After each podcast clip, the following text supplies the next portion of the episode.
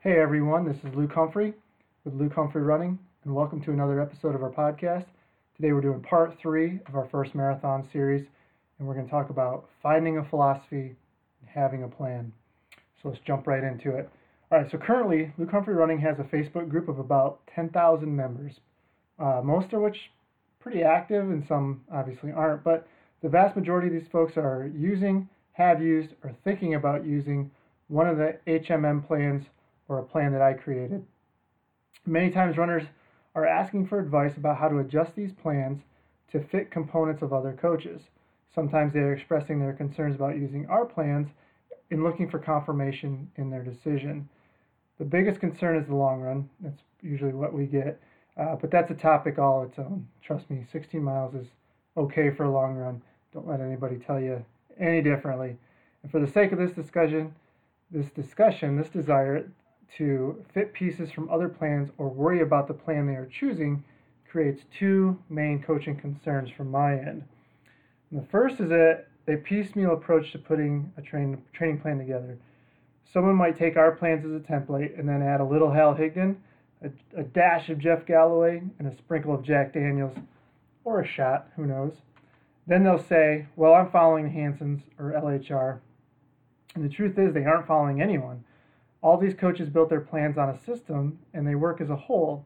What makes our long run work is what you are doing the other days of the week before the long run. And what makes other coaches successful is, is the way they structure their plans. So now, if a person is an experienced marathon marathon runner and has tried a number of methods, then they do know what works for them, and I'll give them that. They can they can probably take pieces from one area and put it in another, and they'll be okay. But I'm in, and I'm definitely not in a position to critique any of that. But the big caveat, uh, however, is that it works for them. It doesn't mean that it's going to work for you. For the for your first marathon, I really believe you should have a, a belief in one philosophy that resonates with you, you the best, and you go with that. The next time around, then try another philosophy if you want. And honestly, I see that a lot. You know, I see that a lot with coaching athletes. I see a lot of with a lot of people in the Facebook groups. Is you know they'll try me for one one cycle they'll try somebody else for another cycle and another person for another cycle. And that's that's perfectly fine. I understand you want to try something different. You don't want to get stuck in a rut. But on the other hand, if you find something that works for you, there's no not, not necessarily need to completely change philosophies either. You can tweak things and still stay within a philosophy, but that's probably another topic. The second concern I get comes from the apprehension about starting a plan. So with our plans in particular, folks will focus on one area and say that it's not a good program, but they don't see the entirety of the plan. And this is something that really happens with us. There's a lot of criticism that we get is because they'll say, "Oh, you have only have a 16 mile long run," but they fail to see the entirety of the program, what you're doing the, the days before and the days after, and so they just focus on the one aspect of the training and think that that's what's going to make or break the entire schedule. So unfortunately, newbies see that and then they start questioning themselves and their decision to follow a program. So luckily, when they ask these questions in our Facebook group, they get plenty of reassurance, and that's really the best thing for me is allow other people to speak up and say, hey, you know, I did this too. I had the same apprehensions, and you know, I, but I did it and it and it worked. Um, but more to the point, I found that with a lot of these runners is that their concerns are with following a plan, but they and they also question another another plan that they that they chose. So they'll I get this a lot with people with coaching is to say, I was here and then I was here and then I was here and they were never successful with any one of those people.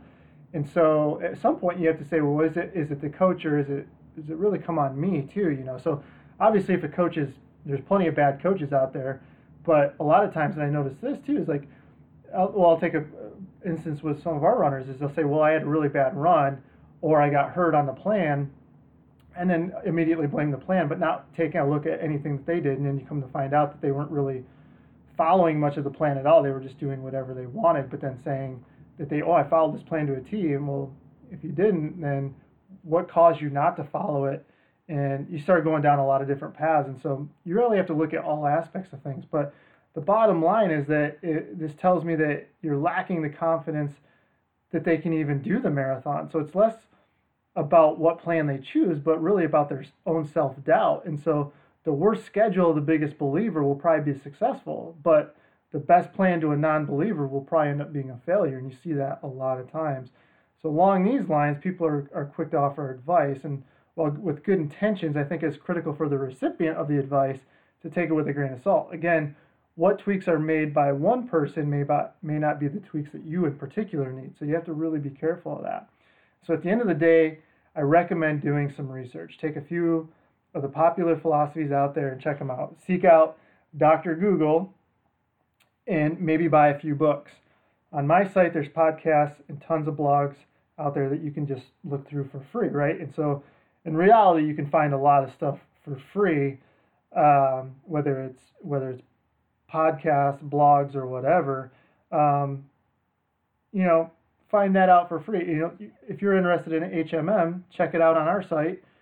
Look at the blog post. If they say, hey, I want to learn more, then go to go on Amazon, buy the book for, you know, ten bucks or whatever. Any online retailer is going to have it for, you know, an ebook's going to be 10 bucks and you can probably get paperback for for 12 to 15 bucks you know that's a pretty good investment i would say to make sure that you're on the right path and if you do that for a couple books you know then you're you're going to end up being more educated in general and there's nothing wrong with with that. Because my thought is you're already going into uncharted territory right? So don't try to forge your own path yet you know? That's not really up to you right now. I mean i feel like you end up having there's plenty of people before you who have forged that path for you. So there's no need to make it harder on yourself and try to forge your own path. Why don't you take what's worked for a lot of people, whether it's me or whether it's Daniels, whether it's Galloway, whether it's Higdon, you have all these people who have been really, really successful with helping people out.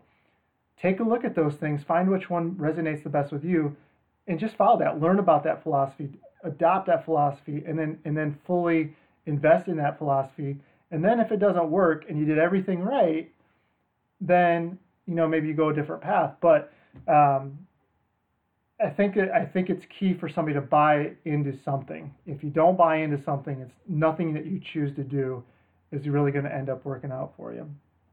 Okay.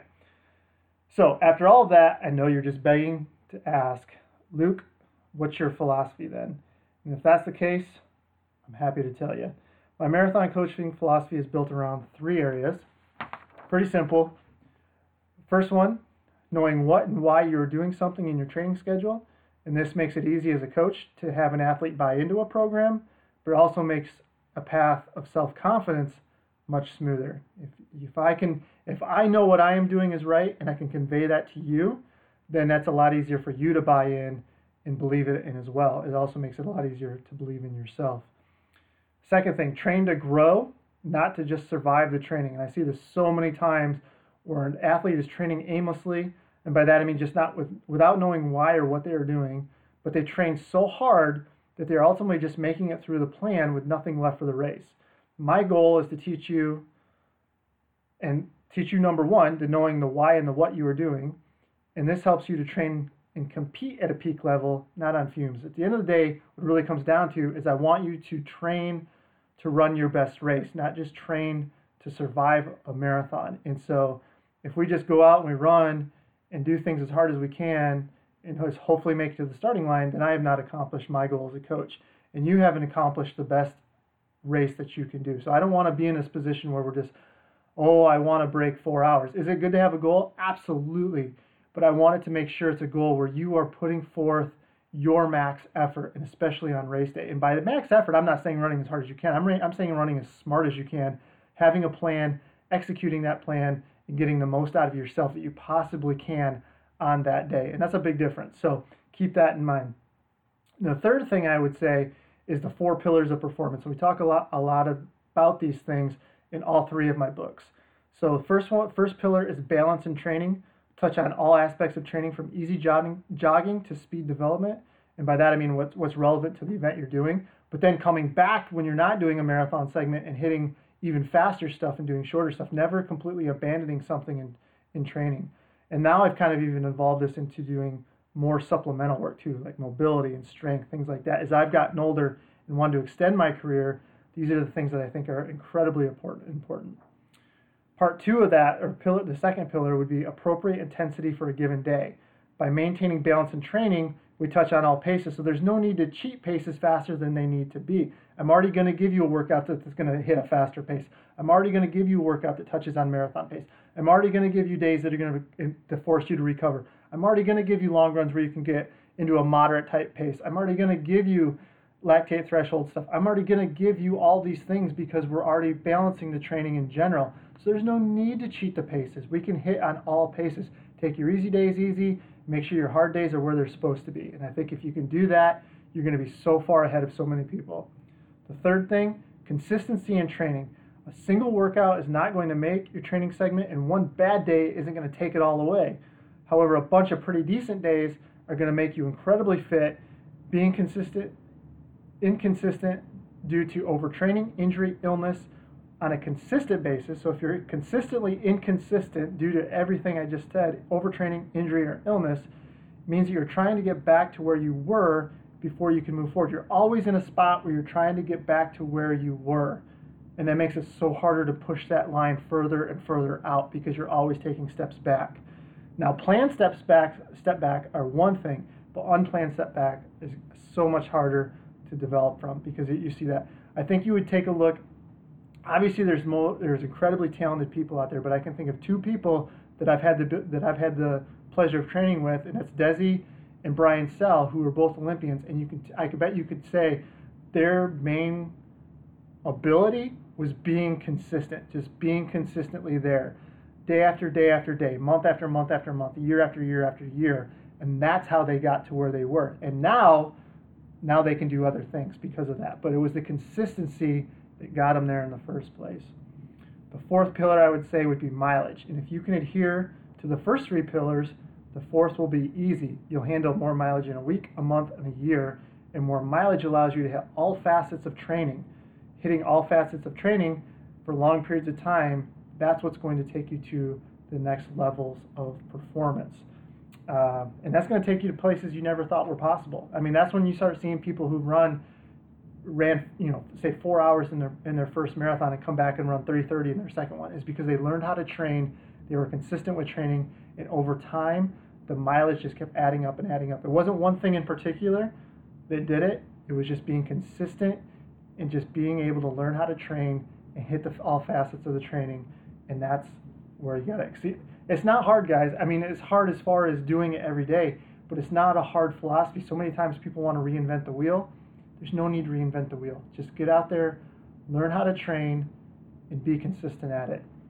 And if you could do that, you're going to be so much better off. And I'll say this too people who are mostly inconsistent because they want to cheat paces down, it goes back to that self confidence thing I was talking about. A lot of times they're just so they just don't either trust themselves or they don't trust the plan that they're in. And so they always feel like, well, I have to train faster than what it says because I don't necessarily believe in that or I don't believe in my and I don't believe in myself. And so you have to buy in. You have to buy in, guys. If you don't buy in, it's not going to matter. I'm just talking to the wind.